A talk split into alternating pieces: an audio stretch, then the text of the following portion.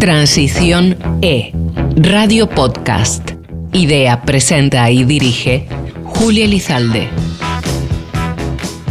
Cuando nos referimos al sector de las energías renovables, solemos hablar de parques eólicos, de instalaciones solares, de empresas energéticas, pero ¿qué podemos hacer nosotros en nuestro entorno más cercano, en la casa en la que vivimos? El programa de hoy lo hemos titulado Energías renovables para viviendas sostenibles. ¿Nos acompañan?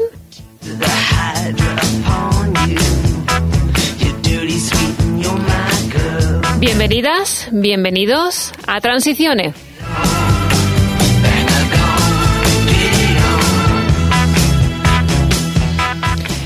Se pueden hacer muchas campañas de divulgación, estupendos reportajes e incluso series interesantes en plataformas de televisión, que ahora parece que son las creadoras de tendencias y de moda. Pero realmente, cuando se han activado las conversaciones sociales en torno a si es o no posible integrar sistemas pasivos de ahorro de energía y activos de energías renovables, es ahora que el precio de la luz va subiendo como un cohete.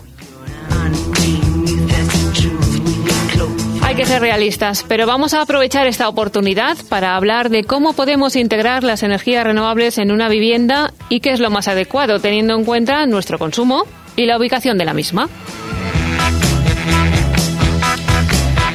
Para ello hemos invitado a participar en nuestra tertulia de hoy a Eugenia del Río, arquitecta desde el año noventa y cinco, es socia fundadora de Masea Arquitectura, un estudio dedicado al desarrollo de proyectos arquitectónicos y urbanísticos, y ha sido también profesora universitaria. Actualmente es miembro de la Junta de Gobierno del Colegio Oficial de Arquitectos de Madrid. Buenos días, Eugenia. Hola, buenos días. Muchas gracias por invitarme. Bienvenida. Y enhorabuena, por cierto, porque me han comentado que recientemente te han concedido un premio. Cuéntanos un poco. Sí, bueno, no Nos han concedido al estudio un premio eh, al edificio, eh, a la edificación sostenible del año. Es un premio de Asprima Sima y es de un edificio de oficinas en Gijón que, que bueno, pues es consumo cero. Es un edificio sostenible con un balance cero de energía entre lo que se produce y lo que se consume. Edificio de oficinas. Es siempre interesante todas las aplicaciones que puede tener lo que denominamos, y vamos a empezar definiendo, si te parece bien, Eugenia, ¿qué se considera una vivienda sostenible? Una vivienda sostenible es una vivienda que es respetuosa con el medio ambiente, y es respetuosa desde que se proyecta, desde que se construye o se reforma, en el uso diario de las personas que habitan en ese, en esa vivienda, y también en los movimientos que se producen de esas personas con el entorno. Es decir, en entornos que son sostenibles, donde reducimos desplazamientos, reducimos contaminación al interactuar con otras con otras personas, con otros usos como colegios, eh, ir a comprar, eh, ocio, oficinas, eh, reduciendo el impacto y la contaminación en el, en el ambiente. Bueno, vamos a ir metiéndonos en harina conforme vayamos eh, desarrollando el programa, pero bueno, también se suele de, denominar esto que se dice de la lógica constructiva, y también más antigua, tiene más, más antigüedad de lo que de lo que parece, y de ello hablaremos también. A continuación les presento a Francisco Serna, investigador y gestor de proyectos en el Departamento de Energética Edificatoria de CENER, Centro Nacional de Energías Renovables. Francisco es ingeniero de caminos, canales y puertos en la especialidad hidráulica y energética por la Universidad Politécnica de Madrid. Buenos días, Francisco. Hola, buenos días. Muchas gracias por la invitación. Gracias a ti. ¿Todas las eh, viviendas son susceptibles, cuéntanos, Francisco, de convertirse o reconvertirse, mejor dicho, en sostenibles? Bueno, pues como ha, un poco como ha comentado eh, Eugenia, eh, en principio sí, todas las viviendas se pueden convertir o reconvertir en, en, en viviendas sostenibles.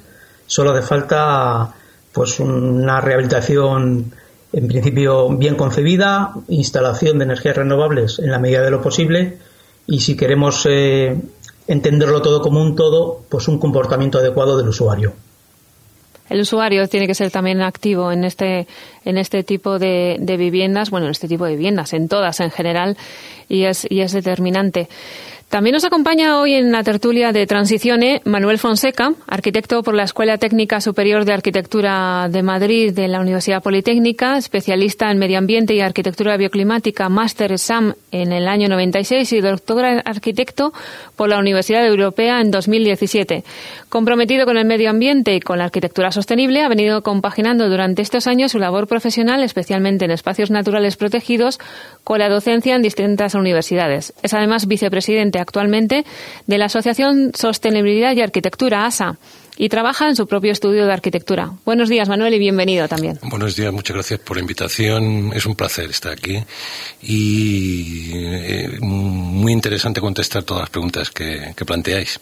Preguntas que minutos antes de empezar a, a, a grabar el programa nos decías ya que lo de arquitectura bioclimática, ese término, ese adjetivo, ya te parecía ya incorrecto, obsoleto, como decirlo de alguna manera. Soy de la opinión... No, no, está obsoleto. Es que soy nos de la gusta opinión... la polémica, ¿eh? Te advierto. Sí, a mí también me encanta. Es que no hay que adjetivar la arquitectura. O sea, uh-huh. ¿La arquitectura es buena o es mala? Si no de por sí hay que ponerle el apellido bioclimática. Si la arquitectura es buena, ya de por sí es bioclimática. Estoy, estoy absolutamente convencido. Quiero decir, desde la idea del proyecto eh, hay que plantearlo eh, como, bueno, hay que orientar bien la, el edificio, si, si, siempre que sea posible, evidentemente.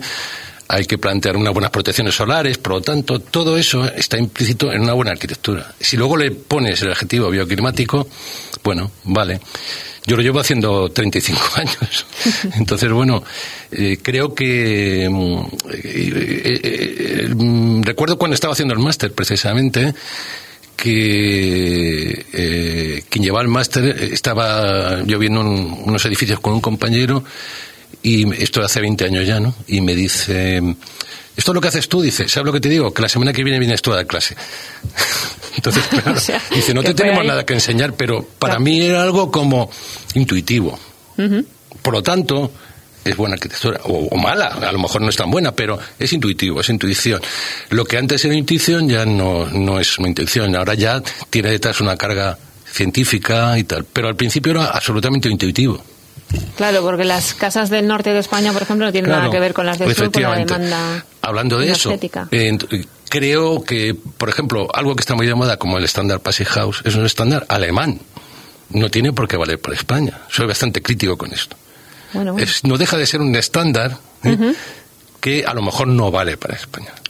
Que sirva de a referencia, ¿no? Por decirlo de alguna manera. Y no deja de ser un negocio. Bueno, claro. Evidentemente, el sello Passivhaus, uh-huh. ¿de acuerdo? Bien, eh, digo porque es lo que más la gente le suena, el Passivhaus famoso, que luego se ha convertido en una casa Passivhaus. No deja de ser un estándar y un sello que te pone una determinada, digamos, entidad, ¿no? ¿Mm? Empezamos bien, empezamos bien, como decimos, con cierta eh, polémica, por, por llamarlo de, de alguna manera, pero sí que me, me gustaría también que en estos momentos iniciales del programa habláramos de, del consumidor, ¿no? De, del usuario de esa vivienda, de la persona que al fin y al cabo es quien decide qué se consume, cómo se va a utilizar la, la vivienda. Es importante, ¿verdad, Eugenia, tomar conciencia y que darle voz también a él de, para darle utilidad a esa vivienda? Sí, además, eh, para que una vivienda sea sostenible necesita tener una demanda de energía muy baja. Y para tener una demanda de energía baja hace falta eh, que el usuario también se comprometa al, al hacer uso de esa vivienda es, y que tenga un comportamiento sostenible. Uh-huh. Es decir, eh, la, la vivienda puede estar, eh, pues como decía Manuel, muy bien eh, diseñada para reducir esa demanda energética, pero además utilizar una fuente renovable de energía para que esa energía que demandamos, por muy mínima que sea, además sea renovable, pero el consumidor tiene que concienciarse de que él también tiene que poner de su parte para que ese consumo sea razonable y correcto. Se suele decir también que, que cuando queremos ahorrar energía hay que llevar manga larga en casa también en, en invierno y manga corta en verano. Algo lógico, insistimos, pero que no siempre, no siempre ocurre. Porque, por lo tanto, según lo que estamos hablando, eh, Francisco, eh, una de las primeras entonces acciones que tenéis que hacer cuando diseñáis un proyecto de estas características es escuchar a, al usuario o a los eh, futuribles usuarios de, de ese espacio, ¿no? Eh, sí, en principio, bueno, escuchar un poco lo que tienen que decir, pero más que nada hablarles, ¿no? eh, porque, porque, bueno, eh, como ha comentado Eugenia, es importante inculcar un, un modo de, de usar el edificio, igual que usamos cualquier otra cosa, de, de un modo adecuado, ¿no? Eh, eh, llevamos una tendencia, ahora mismo ya se va cambiando, ¿no? Pero antiguamente, y un poco derivado de las, de las calefacciones centralizadas, teníamos la, la manía, por decir de alguna manera, de, de, de tener las casas sobrecalentadas, ¿no? Y en invierno, como estabais comentando antes, pues ir en camiseta, abrir las ventanas, etcétera, etcétera, ¿no? Eh, ahora hay que tener, bueno, la... Sea, bueno, se, se, se ve, que se, se, se aprecia que, que lo importante es amoldarse al, al diseño de, de tu vivienda, ¿no? Y hacer un uso responsable y eficiente de ella. Ya las autoridades, bueno, pues en las normativas definen un poco los, eh, los niveles de, de recomendables de, de calefacción y de refrigeración, las temperaturas internas en las casas para estar en, una, en unas determinadas condiciones de confort. Y ellos están relacionados también directamente con la, con la demanda de, de energía de la vivienda. Por lo tanto, lo que hay que hacer es inculcar a los usuarios a hacer un uso responsable, a hacer un uso eficiente de su casa, eh, a base de educación, a base de, de campañas de concienciación y, y, de, y, de, y mostrándole con los datos, pues que un grado menos, por ejemplo, de, de temperatura en su vivienda, pues repercute en un ahorro económico importante en en su factura de, de energía, y más como están ahora la, el tema de los combustibles. Efectivamente, nunca mejor dicho, que ahora yo creo que nos convencen enseguida, ¿eh? Con ese dato a todos y a cada uno de nosotros. Y os invito también a los miembros de esta tertulia que participéis en cualquier momento. Yo voy dirigiendo las preguntas, pero cualquiera podéis ir en, eh, interrumpiéndome y, y de hecho aquí está levantando la mano eh, Manuel. Adelante. Eh, muy de acuerdo con Francisco en lo que dice. Eh, había una, una famosa frase del maestro Sáenz de Ibiza que decía: hay que dar liebre por gato. Eso vamos a desarrollarlo pues un poco más. Quiere decir que tú tienes que dar algo más de lo que te pide el cliente siempre. Y además se lo, se lo puedes explicar. Uh-huh. Pero es justo lo contrario, ¿no? que, que, que podía parecer, ¿no? Hay que dar un poco más. Entonces, es muy importante el tema de la educación. Yo creo que el tema de sostenibilidad y, desde luego, de todo lo que está pasando con el cambio climático y tal, debería darse desde el colegio. Uh-huh. Porque si no va a ser imposible, yo no te digo de los arquitectos, ¿no? Que claro, algunos lo asumimos y otros no. La mayoría yo creo que ya sí. Pero debería ser un tema de educación total. Y, por supuesto, eh, es muy importante el tema de los medios, ¿no? La, la difusión, ¿no? Por ejemplo, lo que estamos en eso haciendo. Estamos, en eso estamos. Entonces, claro, ¿qué pasa? Pues que eh, al, hacer, al tratarse de un tema de educación, la gente uh-huh. lo va asumiendo, cada vez lo va interiorizando más. Entonces, le suenan cosas como lo que comentaba antes de Passivhaus, ya le suena el tema de bioclimática, que antes era un palabrejo. No es que una lo utilizaban unos pocos, y entonces ahora ya se, se divulga y entonces se sociabiliza, claro, también. Entonces, ¿qué pasa? Pues que lo, la gente lo va interiorizando. Es verdad que yo he tenido suerte. Yo recuerdo hace veinticinco años un cliente me pidió ya trabajar con paneles solares. Yo no me lo podía creer. Eso era raro, sí. No me lo podía creer. Pero es que era un, un tipo concienciado, absolutamente uh-huh. concienciado. Pero eso me ha pasado una vez en la vida, nada más. Todo lo demás he tenido yo que ir fomentándolo, fomentándolo. fomentándolo. Y hasta que mmm, las energías no se han puesto por las nubes, la gente no lo está demandando. Ahora sí. Pero es verdad que las inversiones eran muy, muy fuertes. Por ejemplo, paneles solares. No sé si recuerdo, yo ten, creo tener un presupuesto para mi vivienda de veinte mil euros para poner unos paneles solares que se han convertido ahora en seis mil. Efectivamente, hemos Gente. hablado en otros programas cómo se había reducido el coste de la claro, energía, entonces, que es brutal. Es verdad que ahora tenemos más posibilidades de trabajar con renovables y además están las ayudas. Con lo cual, claro, eh, la gente... ¿qué, ¿Qué quiere decir esto? Que eh, en general eh, el, el ciudadano de a pie... que no que no controla muy bien este tema, lo único que le importa es el bolsillo, claramente, uh-huh. o lo que más.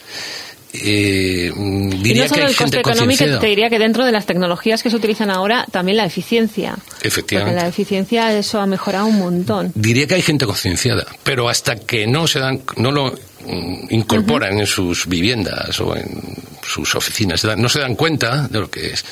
Y cuando nos está tocando todos el bolsillo, como es el caso ahora, entonces es cuando ya vemos las orejas del lobo y dice, uy, y el tema del cambio climático, sobre todo. Estamos trabajando todos en ello, pero lo comentaba antes Manuel, Eugenia, ¿tú crees que también el sector de, los, de la arquitectura y el sector de los arquitectos se ha concienciado también? Porque yo supongo que también, al ser un tema tan novedoso, lo decía Manuel hace veinte años, pues igual eh, lo dejaban un poco más aparcado, pero ahora sí que se, se escuchan todos los estudios de arquitectura hablando sobre el tema. Sí, eh, yo creo que los arquitectos todos estamos ya concienciados. De todas maneras, eh, que antes lo ha apuntado un poco eh, Francisco, eh, la normativa existente ahora mismo obliga a los proyectos a cumplir unos mínimos de eficiencia energética.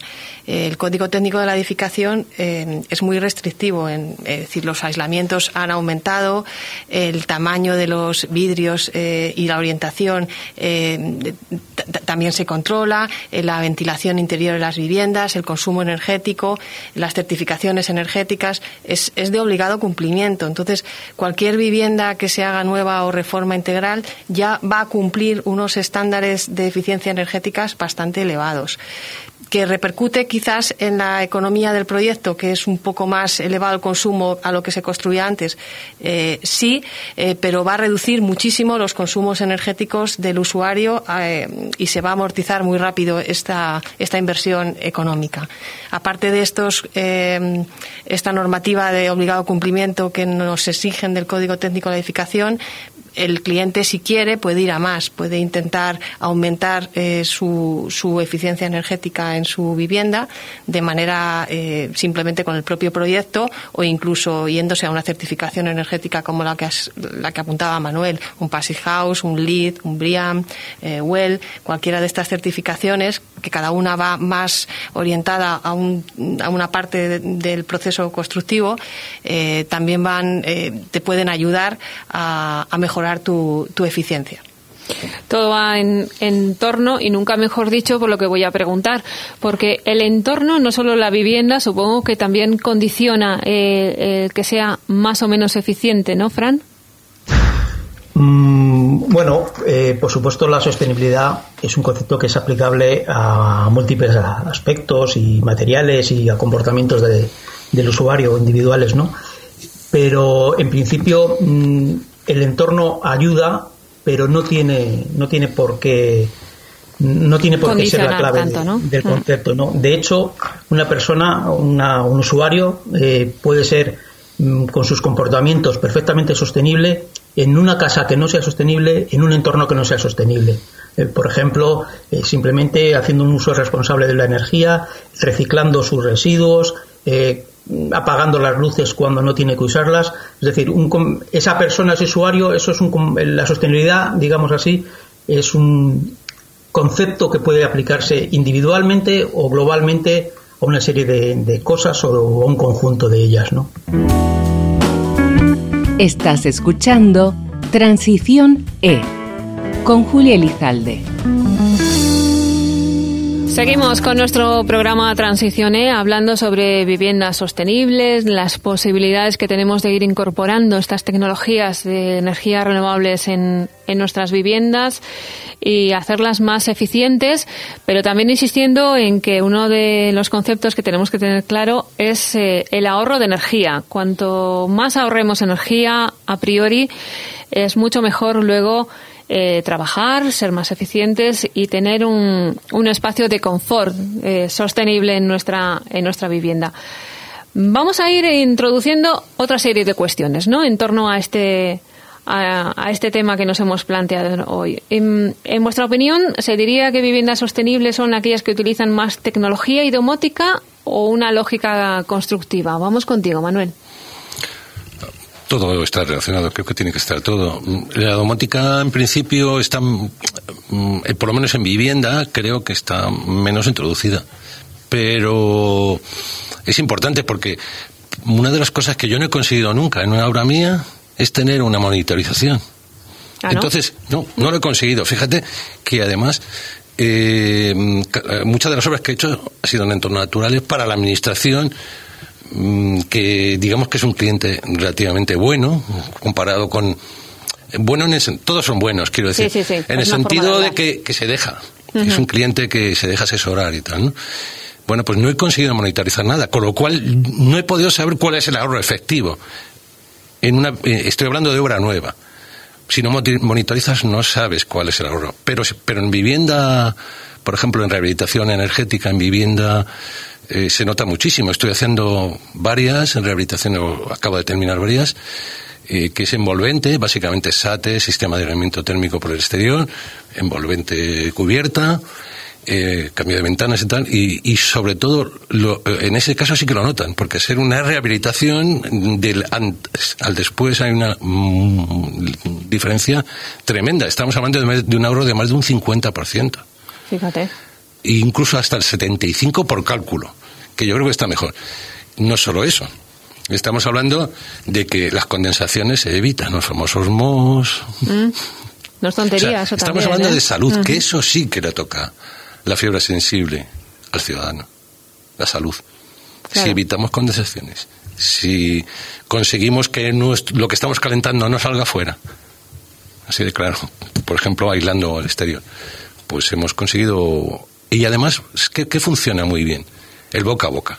Te iba a decir ahora funciona mismo, porque increíble. Basta que se haga una vivienda bien, eh, hay una cena, una reunión social. Claro, y, o el vecino dice, oye, que a nosotros nos va fenomenal. Uh-huh. Eso funciona, es lo que mejor funciona. Porque por, tú les puedes vender en la luna, pero si al vecino le va bien, pues no sé si es eh, cuestión de, de simpatía, como las bombas por simpatía, o, o qué es, pero al final terminan haciéndolo. Y si tuviéramos que, que hablar, hemos mencionado ya algunas, pero ¿qué energías renovables podemos utilizar en una en una vivienda? Desde su fase de diseño, como hemos dicho, una cosa es la rehabilitación, otra cosa es un proyecto de, partiendo de cero, que evidentemente es todo más sencillo a la hora de incorporarlas. Pero ¿cuáles podrían, me, podríamos mencionar que son las más comunes, las más eficientes de este, este cambio de un antes y un después? Bueno, antes de eso, de la anterior pregunta, sí, eh, sí que me gustaría decir que me parece fun, fundamental la monitorización de las viviendas eh, y su uso eh, para adelantarnos al consumo. Es decir, cualquier cosa que que tú sepas qué va a suceder y cómo, pues puedes hacer un ahorro energético. También con esta monitorización, todos estos datos tú puedes eh, exportarlos a, a futuro, a otras edificaciones, sabes cómo, cómo funcionan y mejorar la eficiencia. Y a nivel más particular de consumidores, eh, una mínima domótica, una mínima de tecnología, es decir, cualquier cosa que tú puedas eh, estar eh, manejando desde un móvil, desde fuera de tu vivienda. La iluminación, por ejemplo, iluminación, seguridad, eh, eh, poder poner en marcha o quitar un aparato desde remoto, desde otro sitio. Las persianas también Las persianas, se pueden domotizar. Eh, un toldo, cualquier cosa va, va, va a mejorar la, la eficiencia del edificio. Aunque, por supuesto, lo que, lo que has apuntado tiene que ir unido con una construcción eh, con una gran eficiencia pasiva energética, que esté bien hecho y que y que y que necesite poca demanda de energía. Luego, para las energías renovables, eh, so, o sea, todo edificio, toda vivienda necesita un consumo energético, es decir, necesita electricidad.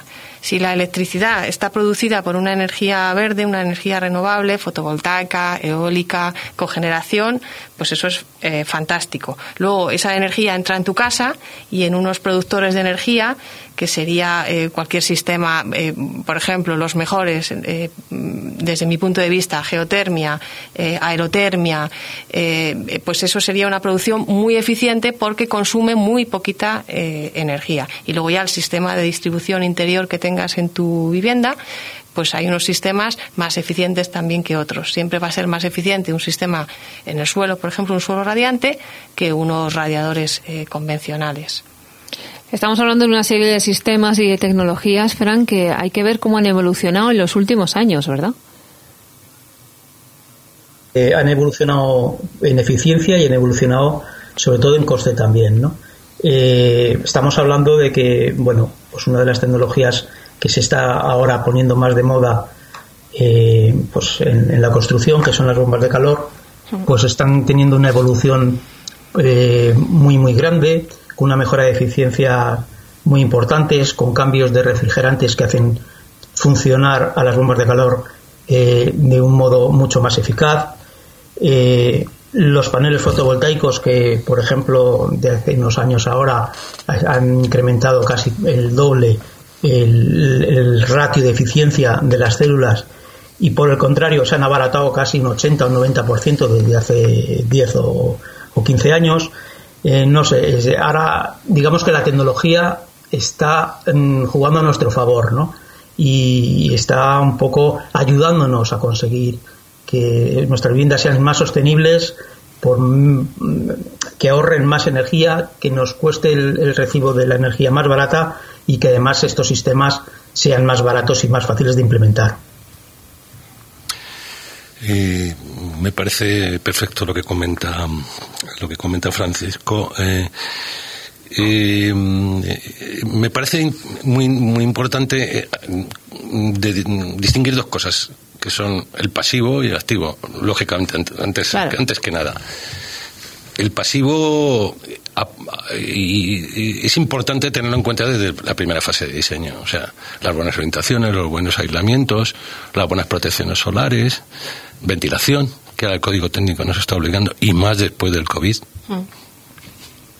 Y además la ventilación es importantísima. Claro, en al, algunas veces es contraproducente, está metiendo aire frío del exterior y tal, pero bueno, eh, hay que tenerlo en cuenta. Y todo eso se conjuga, eh, digamos, con un ahorro desde inicio y desde proyecto y desde diseño, lógicamente. Si luego incorporamos una serie de energías eh, renovables, claramente como son la solar o la eólica, y pues mucho mejor, porque vamos a ser casi autosuficientes. Vamos, yo, yo, yo creo que ahora mismo con una vivienda unifamiliar de doscientos metros cuadrados con seis paneles solares, prácticamente autosuficiente. Y generar también esa ventilación natural. Nosotros en, en CENER tenemos una, nuestra sede es bioclimática y, y precisamente a través de, de un sistema informático, pero abrimos unas rejillas inferiores, por ejemplo, para que se hagan ustedes una idea, inferiores en, en, los, en los muros trombe que tenemos de, de que divide y que están ubicados en los, en los pasillos que dividen la, los laboratorios del exterior, con unas ventanas superiores eh, que se abren también con ese, con ese ordenador, y estamos generando una ventilación natural que es algo lo que decían nuestras nuestras abuelas, nuestras madres de pequeñas, ¿no? Vamos a ventilar la habitación, pues es una forma de hacerlo, regeneras el, el, el ambiente y a la vez está eso, eh, por ejemplo, en verano, a determinadas horas está sí. requiriendo menos menos demanda energética. Sí, de hecho, eh, la ventilación cruzada de toda la vida es lo que produce, y cuando no se puede, por condicionantes de situación, eh, pues hay, hay que producir de forma mecánica esa, esa ventilación.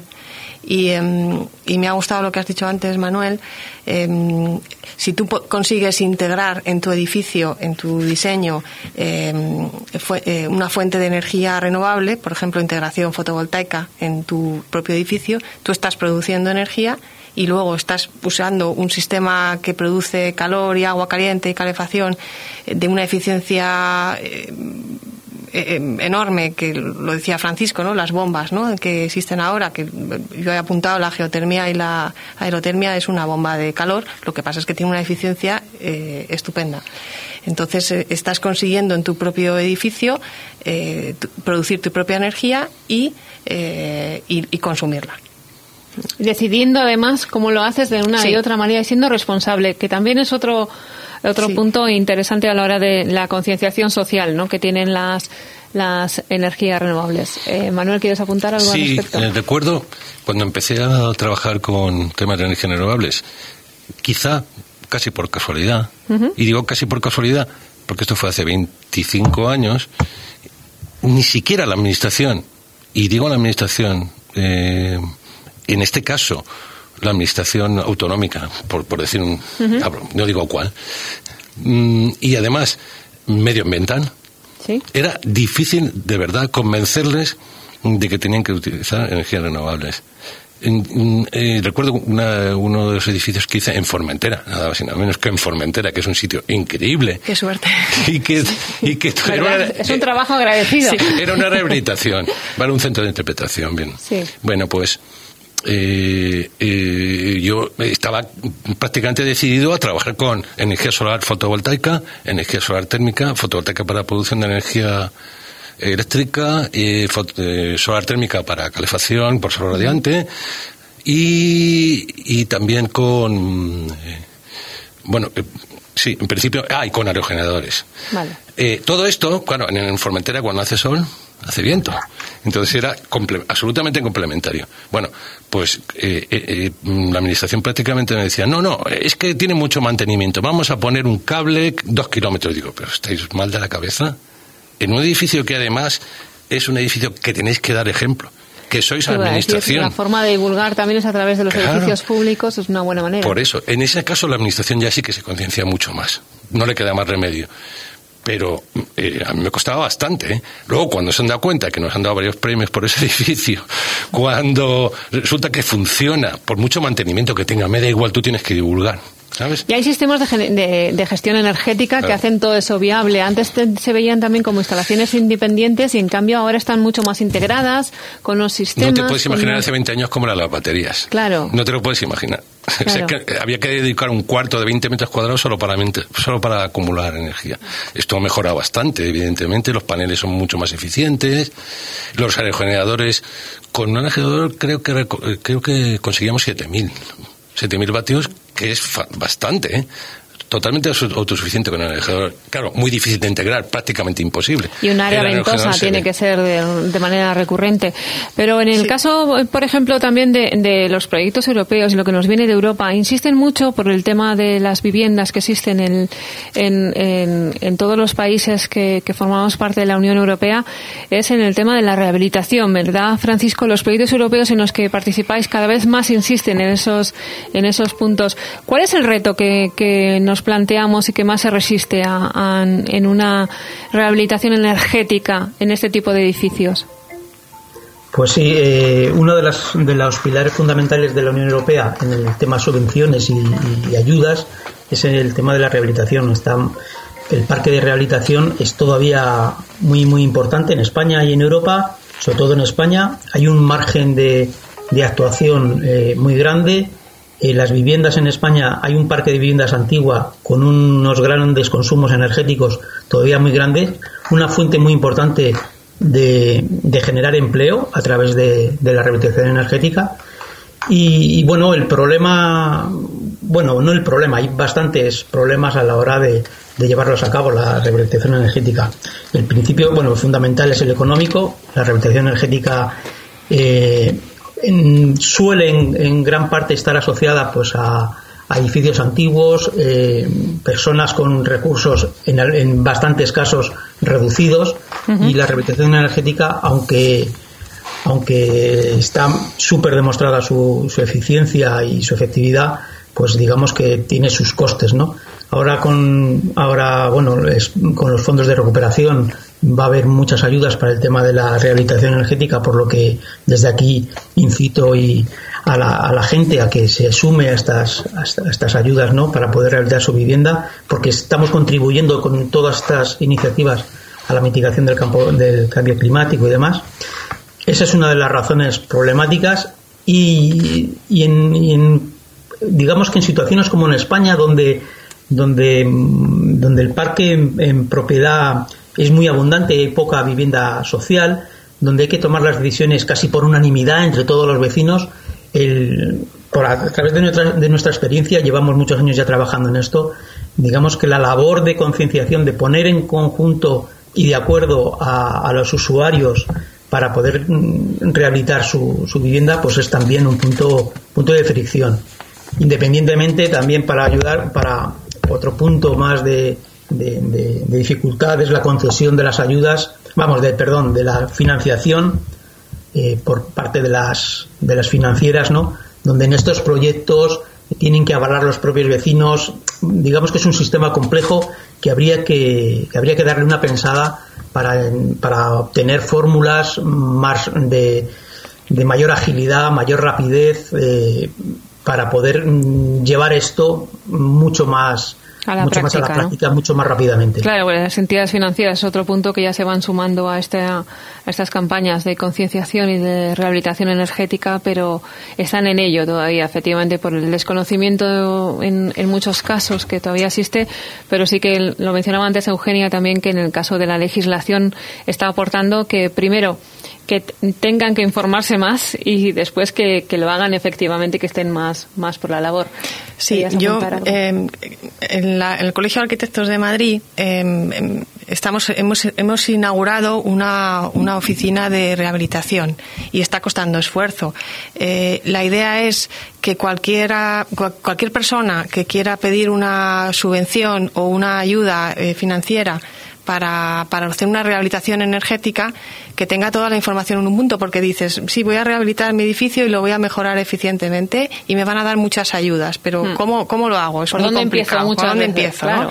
Entonces, por ejemplo, eh, por un lado, tú podrías solicitar una hipoteca verde a una entidad financiera. Una hipoteca verde es una hipoteca que te conceden unos, eh, unos eh, beneficios mayores que una hipoteca tradicional, porque tú estás demostrando que vas a mejorar la eficiencia energética de tu, de tu casa en un treinta por ciento. Uh-huh. Luego, por otro lado, tendrías las subvenciones, que siempre ha habido estatales, autonómicas, municipales, y ahora se van a sumar las que vienen de los fondos europeos.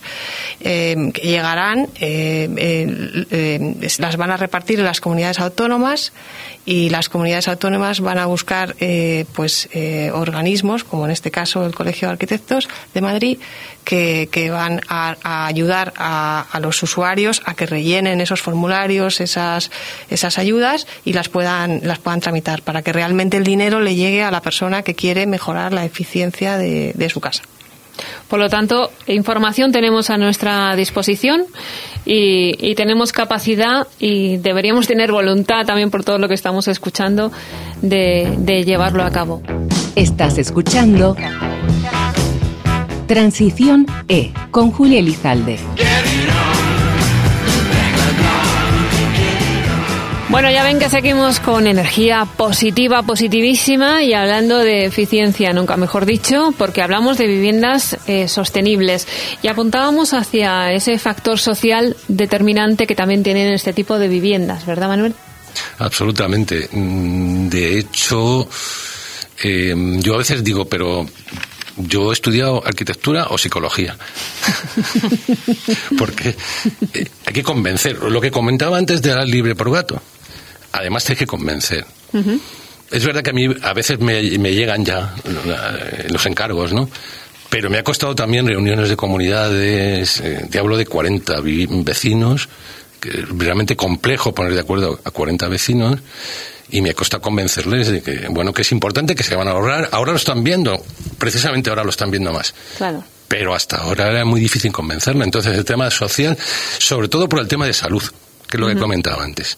Cuando a alguien le toca la salud y el bolsillo, evidentemente ahí ya lo tienes todo ganado. Cuando hablas de que sus viviendas no van a tener condensaciones, no va a tener mohos, y que vas a conseguir un, pues no sé, un, un estándar y, y un, un ambiente adecuado en su vivienda, sin todos los problemas que puedan tener derivados de una mala, de una mala ejecución o de un, una falta de aislamiento. Desde luego los convences. Y reivindicamos también ese punto de vista social del de, de empleo que genera, porque lo estamos hablando con otro tipo de tecnologías energéticas, pero en el caso de las viviendas sostenibles también hay un montón de gente, desde proveedores, asesores, diseñadores y evidentemente la gente que construye este tipo de, de, de tecnologías y que las instalan, que también se, se benefician de toda esta eh, moda que ya venía siendo ya un, un reclamo social y que es interesante poner en evidencia, ¿verdad, Eugenia? Sí, además, eh, desde el principio, quiero decir, eh, cualquier claro. material que se te utilice en una obra de construcción, eh, si además quieres tener algún tipo de certificación, ya son materiales eh, sostenibles, es decir, que en su fabricación, a su vez, han utilizado poco consumo de, de, de recursos naturales. Y, de, y eso la gente eh, yo creo que lo valora, es decir, saber uh-huh. que su casa eh, no ha, le ha costado un precio al, al medio ambiente, sino al revés, que se han utilizado, por ejemplo, unas baldosas para el suelo eh, que tiene un noventa, un cincuenta por ciento de material reciclado. Es decir, que en el proceso constructivo eh, también es in, eh, entra la sostenibilidad, y ahí entra, claro, un montón de gente que trabaja en esos diseños, en esos productos, en, que en, los transporta, que los transporta. O sea, también el transporte, ¿no? Es uh-huh. decir, eh, pues también se, se valora mucho, eh, no solo que la persona que vive en una vivienda, ¿no? Las ciudades de eh, que todo está a menos de quince minutos, que también está muy de moda, ¿no? En uh-huh. el norte de Europa hay un montón de, de, de experiencias, de nuevas, de nuevos entornos donde tú eh, eh, limitas los desplazamientos porque tienes cerca todo lo que necesitas. Eh, también, pues hablando de los materiales que llegan a, a una obra, por ejemplo, a un proceso constructivo, pues materiales eh, que, que se hayan fabricado en un entorno cercano para que esos desplazamientos no, no sean excesivos y, y contamines eh, menos, ¿no? El análisis de ciclo de vida, que sí, es una de economía de circular, de vida, además, sí, sí. Todo esto sí que es un, viene siendo una demanda. Y te diría, ahora ya estamos en los últimos minutos del programa, eh, Francisco, que alguien que estuviera dudando o que se plantea una rehabilitación en su vivienda, ¿cómo le convencerías a que incluyera este tipo de, aparte de lo que la legislación ya le va a demandar, claro, evidentemente, que, que apuntábamos anteriormente, pero ¿cómo le, qué, qué le dirías tú? Bueno, pues en, en principio yo le diría que, que se dejara asesorar por técnicos con experiencia, por asociaciones eh, de vivienda, por, por, por usuarios que hayan llevado a cabo ya otras rehabilitaciones, que se deje un poco, que, que ponga los oídos abiertos y, y que sea abierto a escuchar un poco las, las, las experiencias previas, que como ha comentado Manuel, el boca a boca, ¿no? De, porque no conozco a nadie, no conozco a nadie de, que una vez haya rehabilitado su vivienda que no esté, que no esté, digamos, cien por ciento satisfecho, porque el, el cambio en el confort, ya solamente el cambio en el confort de su vivienda, el, sobre todo la gente mayor lo agradece muchísimo, ¿no? Eh, hemos tenido muchas experiencias en ese campo y, y, y así nos lo han demostrado, ¿no? Entonces yo diría que, yo diría que eso, que se dejen asesorar.